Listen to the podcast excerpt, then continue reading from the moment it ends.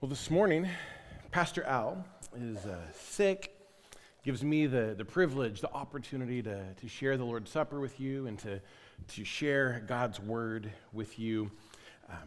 I don't know, I think Al and Connie perhaps are passing back and forth some kind of illness that I have been lucky enough to dodge around our house. I don't know if you have done some of the same thing. I also wonder, in terms of like good days and bad, you know, the days when we are sick, those count as the bad days. I don't know if you have had a recent Monday kind of day. When I first shared some of these ideas with the college students at Christian Challenge to start this spring semester, I remembered a Monday kind of day that I had this kind of winter break. I don't know if it was a Monday, but it felt like a Monday because I woke up a little bit late. I'm kind of a morning person. I like to wake up early and spend time with God first thing in the morning.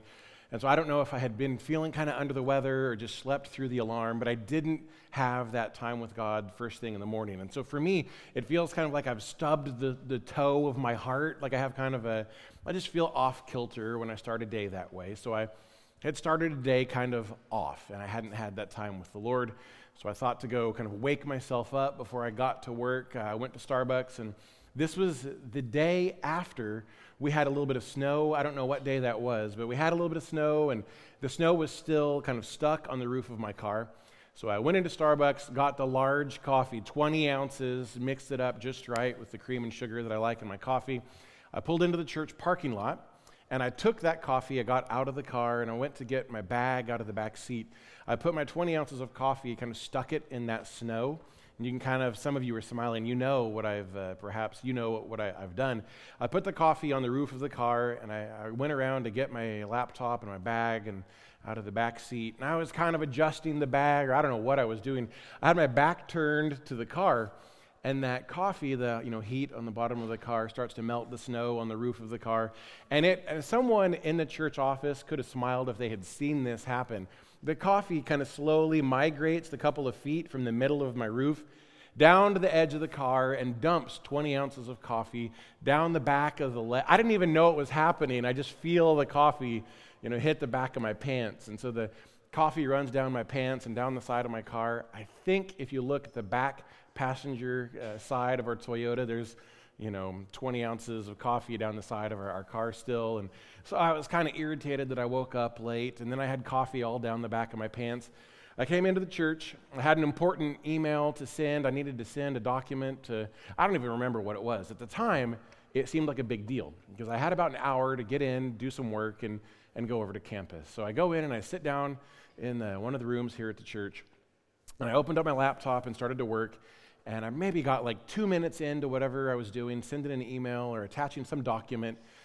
And Microsoft, in their appreciation that I needed to get that work done that day, decided that was the moment to update whatever it needed to update.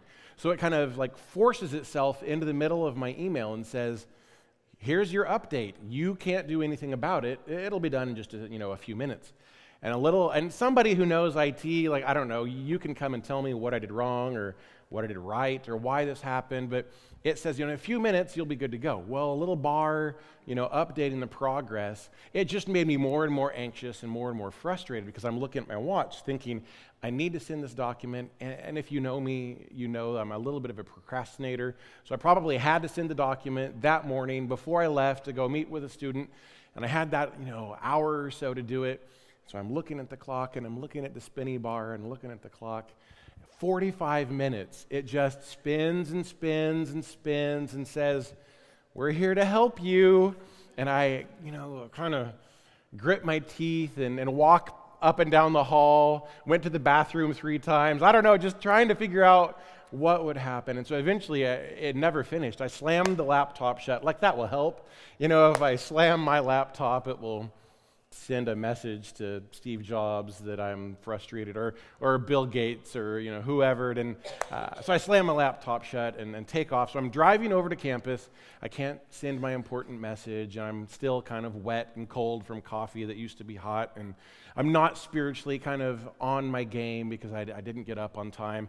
So as I'm driving to campus, these are the thoughts that were going through my mind that sound ridiculous when you say them out loud, but you probably have ridiculous thoughts that you think that you know not to say. As I was driving over to campus, here's what I was thinking. God, I have important things to do. God, I have an important email to send. I have an important day that I need to work through today, which kind of means that I'm saying to God, God, I'm a big deal. I'm important, which is a ridiculous statement, isn't it? To kind of, it's not like a formal prayer, but it's the prayer of God, creator of the universe. I'm a big deal. And don't you need reminding that I'm a big deal this morning? And it sounds ridiculous. It sounds heretical to say in church that when Mondays happen, that we're reminded, I'm reminded that I sometimes think that I'm a big deal. But I know that this is like the way we operate. I know that this is how, as humans, we can tend to think that we are the point of our own lives. One of the reasons that I know this is that I've never had to teach my children that they are the point of their own little lives, but they know it somehow. My son Samuel, here's how he expresses it to me. Someday, when I'm a grown-up, I'll tell you what to do. That's what he says to me. Usually when I'm telling him to eat his vegetables or he needs to take a bath or, don't, kick the soccer ball in the house, stuff like that, he stops and he recognizes he's the purpose, he's the point, he's a big deal. And when he's big enough, he'll be able to enforce the fact that he is the star of the show. And I think a lot of us think that way, that we are the starring actors in a drama that's unfolding, and the other people in life, they're just supporting characters. Sometimes, like in traffic, you're reminded that in this drama, conflict comes up, and I'm a big deal. You wait at the stop sign. You're a supporting character in this. You'll be forgotten. I know that I sometimes operate that way. I have a suspicion that you do as well, that we think that we are the main thing. The problem with that, as we gather together as a community of faith, is that we have to be reminded that at the heart of the message of Christian faith, there's this message that runs completely counter to that. It's a message that runs completely counter to our instinct to think that we are a big deal. I think the message of Scripture, the message of the passage that I want us to look at this morning is that we are not the point of our very lives, that we are not a big deal, we are not the point, but rather Jesus teaches that we find the point of life in loving other people well and loving God completely. And I want to look this morning at two metaphors that Jesus uses to explain this, the metaphors of salt and light. A passage of Scripture that perhaps you're familiar with. And I want us to look at those and try to understand when Jesus says that you are salt, when he says that you're light, what does that really mean? And how does that change the way that we live our lives? To give you some context, maybe you can open your Bible and turn to Matthew chapter 5. I'll give you a little bit of context of what's happening in Matthew chapter 5, the Sermon on the Mount. This is Jesus' largest, one shot of teaching. If you have a Bible that has the words of Jesus in red, there's more red in Matthew 5, 6, and 7 than you'll find anywhere else in your Bible. So Jesus is about to give this significant lesson, his heart of instruction, and his instruction is about love. And I'll show you a little bit about that. To introduce his message on love, Jesus says, "Your salt and your light." So, preparing to give the Sermon on the Mount, Jesus says this in Matthew chapter 5, verses 13 through 16. "You are the salt of the earth, but if the salt loses its saltiness, how can it be made salty again? It's no longer good for anything except to be thrown out and trampled underfoot. You are the light of the world. A town built on a hill cannot be hidden. Neither do people light a lamp and put it under a bowl. Instead, they put it on its stand, and it gives light to everyone in the house. In the same way, let your light shine before others, that they may see your good deeds and glorify your Father in heaven." So salt and light, verses that we're familiar with, but what do they mean? I would offer this morning that salt, the significance of salt, is that this is the purpose, the what. And the what what Jesus is about to teach in the Sermon on the Mount is love. So salt, when Jesus talks about salt, I have to think, like, why does he use this as his metaphor? What is he trying to illustrate? What is he trying to communicate? And if you're like me, in the 21st century, when I hear salt, I think of salt as I go to the kitchen counter and I open the cabinet and there's salt. Or I think of salt as a seasoning or something that changes the way our foods taste. This is the salt shaker out of our kitchen. Salt. Now, if you read the commentators or the experts in the New Testament, there are many reasons why they think that perhaps Jesus says, you're the salt of the earth. The point is not necessarily what salt exactly means, but I think the point primarily is what unfolds when salt is no longer salty. But I want to offer what I think is maybe the most significant reason why Jesus says you're the salt of the earth, and it's not because of the taste of salt or what kind of adds to food. I think that's just our 21st century way of thinking about it. If we're going to think about salt as a first century listener, if we're a part of Jesus's original audience, what might they have understood this language of salt to mean? Well, I want you to think about where they're at and maybe what they had seen. So salt, just as for information for you, salt, when it's applied to meat, it removes the liquid and kills bacteria. And so it preserves the meat. As Jesus is giving the Sermon on the Mount, he's on a hill. I think I have a photo that is like modern day. Here's the location where they have some sense that perhaps Jesus is teaching on this hill. Looking down the hill, you can imagine, huge crowds of people gathered to hear Jesus teaching. The body of water that you see in the background is the Sea of Galilee. This is the place where Jesus does a lot of his teaching and ministry. All the times when Jesus is referring to they got in a boat and they traveled across the sea, or they have the nets on one side and he says, take the nets out and put them on the other side. He's referring to fishing in this body of water. Now, the 12 disciples, about half of these guys who are Jesus' right-hand guys, the guys who are closest to him, about half of them are professional fishermen. That was their livelihood on this body of water. So when Jesus says, you are the salt of the earth, I think the members of his original audience of that communication are sitting right here next to an inland sea, some of whom are professional fishermen, and they understand that salt has this preservative power, that it kills bacteria, and that when you catch, hundreds of fish, like Jesus describes when he says, in the New Testament describes when Jesus says, take the net from one side of the boat and put it on the other, and it records his great catch of fish. If we were doing that in like a modern, if we were out in Alaska catching, fish or crabs, those TV shows that you can watch, those great big ships are also ice factories. They catch those fish, they immediately put them in the bottom filled with ice. The disciples would pull out these fish, bring them to shore, and pack them in salt. And there's a photo kind of like this. This is something that you can find in the coastland, really even today, anywhere in the world. If you go to South America, if you go to Asia, if you go to the Middle East, even today, when they catch fish and pack it in salt, sucks out the liquid, it kills the bacteria, and it preserves the fish.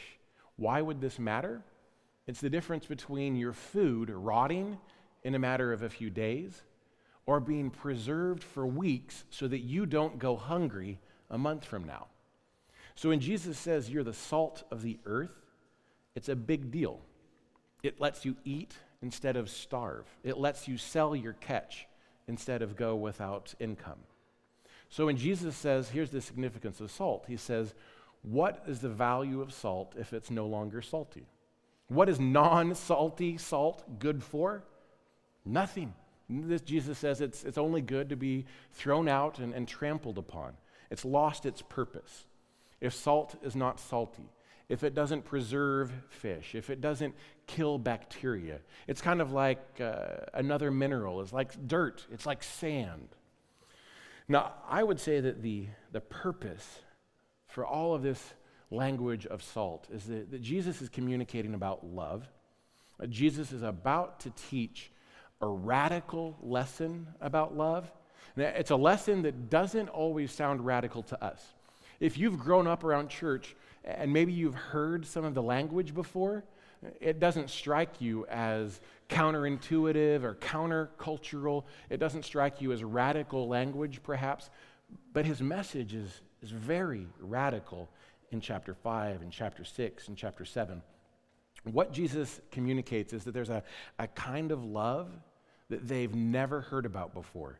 Jesus is about to teach the following.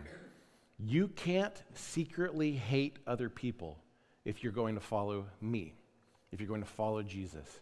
You can't hang on to sexual desire for the people you see around you if you're going to follow Jesus. You can't walk away from marriage even when it gets difficult if you're going to follow Jesus. You can't manipulate your words to bring some advantage for yourself if you're going to follow Jesus.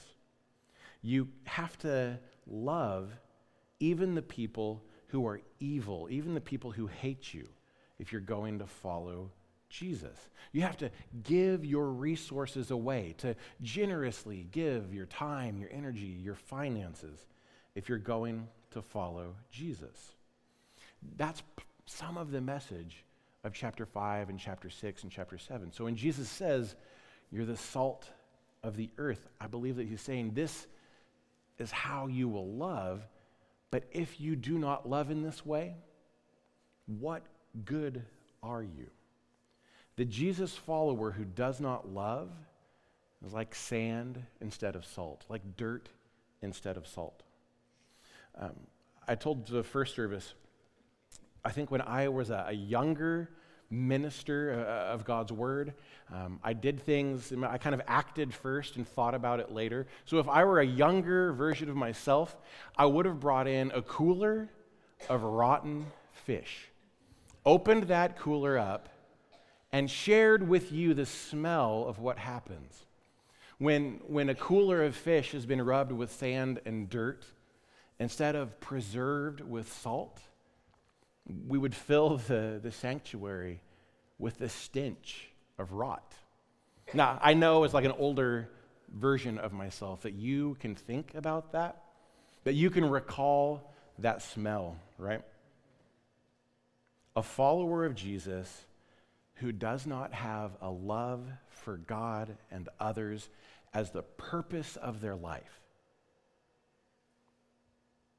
will soon begin to rot and stink.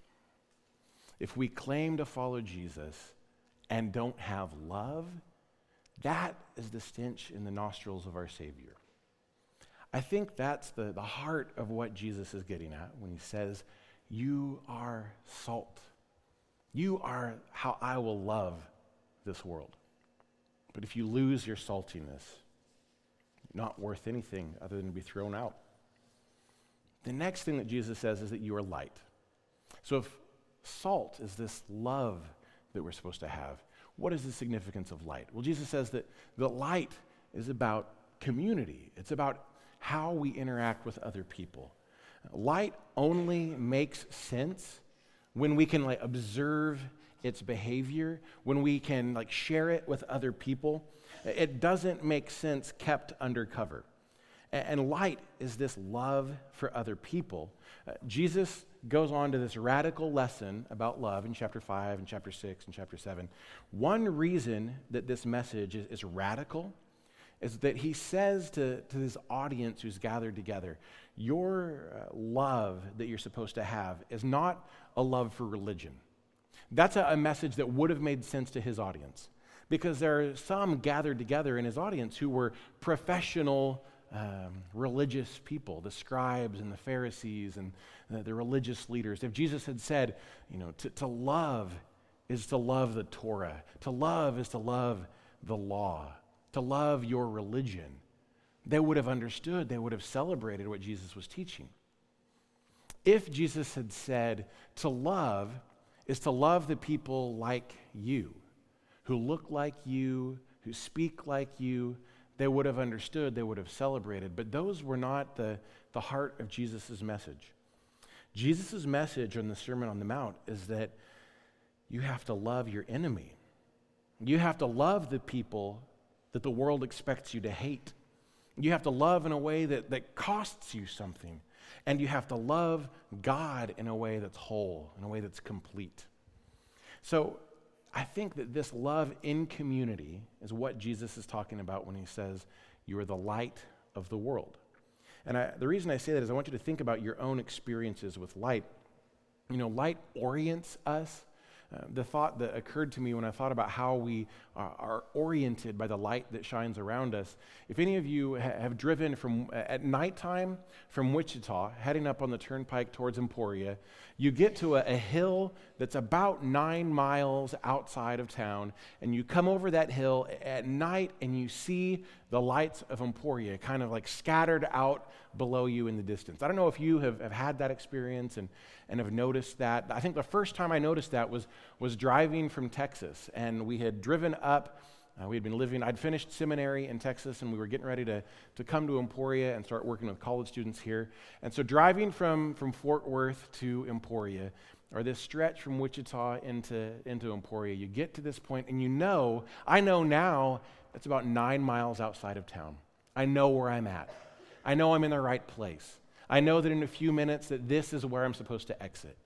If you forget, you have to drive another 20 miles on and turn around and come back, right? It costs you some time. But the light orients us. I think that if you follow Jesus, people are watching how you live. People are watching to see whether you truly love and shine. And if you don't, I think they notice that. They're disoriented. I think people are disoriented in our culture if we say, I'm a Christian, I go to church at 12th Avenue, I'm a follower of Jesus, but we don't shine in an appropriate way that orients them to where they're at. Another reason why I think light matters and why Jesus is talking about light is that light seems bright in the darkest places.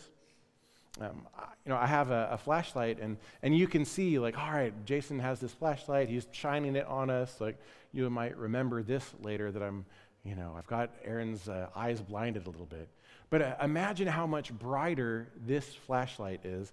If we drive, half an hour outside of town in the middle of the night, wait until 11 o'clock, and we get out away from town and away from buildings, and we turn off the car and turn off the headlights, and then in the darkness, where the lights of the stars are brighter and the moon seems like a light shining, and we shine that light. It's bright, isn't it? So I think that a little bit of the love of Jesus shines brightest in the darkest of places. Our responsibility as followers of Jesus is that there are times where we gather together to shine together, to be encouraged, to love others, and then we go from a time like this into the darkest places we can find, whether that's in our workplace or on campus, on your dorm floor, or across the world, that we shine in places where there's darkness, that even a small light seems brighter where there's almost no light at all. I think another reason that Jesus talks about light is that hidden light, a hidden love for Jesus, it's confusing. It doesn't make any sense. It's illogical. If I had turned on this flashlight, but maybe, pointed it over here at the floor, it wouldn't have any significance, that you wouldn't have noticed it. Some of you have had this experience like I have. Your smartphone has a flashlight app on it, right? And somehow that gets bumped in your pocket, and then for an hour you've illuminated, your thigh with your smartphone. I have noticed this, I don't even know that the flashlight app on my phone is on, and then the day goes by and it's dark out, and I will get out of my car, and I'm my hip is glowing because my phone is shining inside my pocket. And so if someone sees that, why are you glowing? Why is your phone on inside of your pocket? It doesn't make sense. It's illogical, right? You know that this is true if you've grown up around church. You've maybe heard the childhood Sunday school song, "This Little Light of Mine, I'm Going to Let It Shine," right? Hide it under a bushel, no, I'm going to let it shine. Now, as a kid, I sang that song with no understanding of what in the world a bushel was, right? Like, hide it under a bushel. I don't know what that is, but I know you better not do it, right? No, hide it under a bushel, and then all the kids yell no. It means you don't put the light underneath a basket. You don't take a lamp and hide it back underneath a covering, a bowl, a bushel. You don't light the light and stick it in your pocket. You don't light the light and hide it. I think that in the midst of great darkness, the idea that we can somehow operate loving Jesus in silence, loving Jesus in the privacy of our own time of devotion, and then we don't speak, we don't act, we don't live in a way that's radical in how we love. It doesn't make any sense. It's illogical. It's a flashlight in the pocket. It's a lamp under a bushel. It doesn't make any sense. What does all of this instruction that Jesus is sharing about light and salt, what does it mean for us on Monday morning? Salt is this love. Light is the love's impact on people. If you love Jesus already, you love Jesus well, that you have a relationship with the Savior, some of you, you just need to keep doing it. Take this opportunity to pray and ask for an encouragement, a renewal, maybe a magnification of your love of Jesus. Some of you this morning perhaps are uncertain about where you stand with Jesus. That this language of salt and light, that you understand intellectually what it means, but on a heart level, you don't know what this is about. You don't understand what it means to love in this kind of radical way. That maybe that sounds like some kind of really hard job that Christians are supposed to do, and you don't get that. Can I say to you that if you are uncertain about where you stand with Jesus, what he communicated in the first century in the Sermon on the Mount about love is true for you and for me, is true for us today as well. That Jesus loves you. That Jesus loves you even if you hate him. That the Savior who says and teaches us, this is the kind of love that I want you to know about. The kind of love that's love for your enemy. The kind of love that says if you are struck on one cheek, that you turn the other cheek as well. The kind of love that requires personal sacrifice.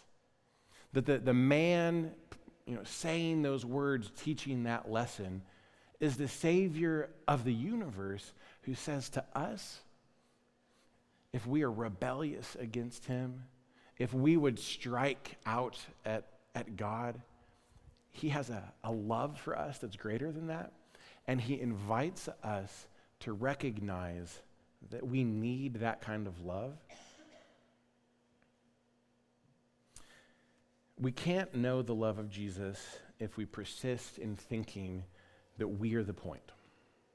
If we persist in thinking that the life that you have been given is about you, or that you are the star of this show, and that maybe this Jesus stuff is something you tack on to the side. Jesus says that the life centered on self, there's a Bible word for that, and sin.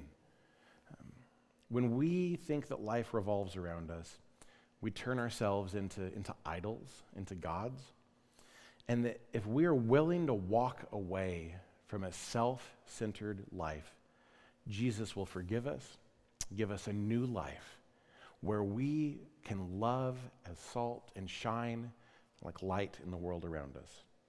If that's something that you are uncertain about and want to know more about, let me invite you to come and talk with me or someone on staff at the church, someone who you believe seems to shine bright and gets this kind of love. And if you know the love of our Savior, let me pray for you now that you would shine brighter, that you would be extra salty and extra bright in that love in the week ahead.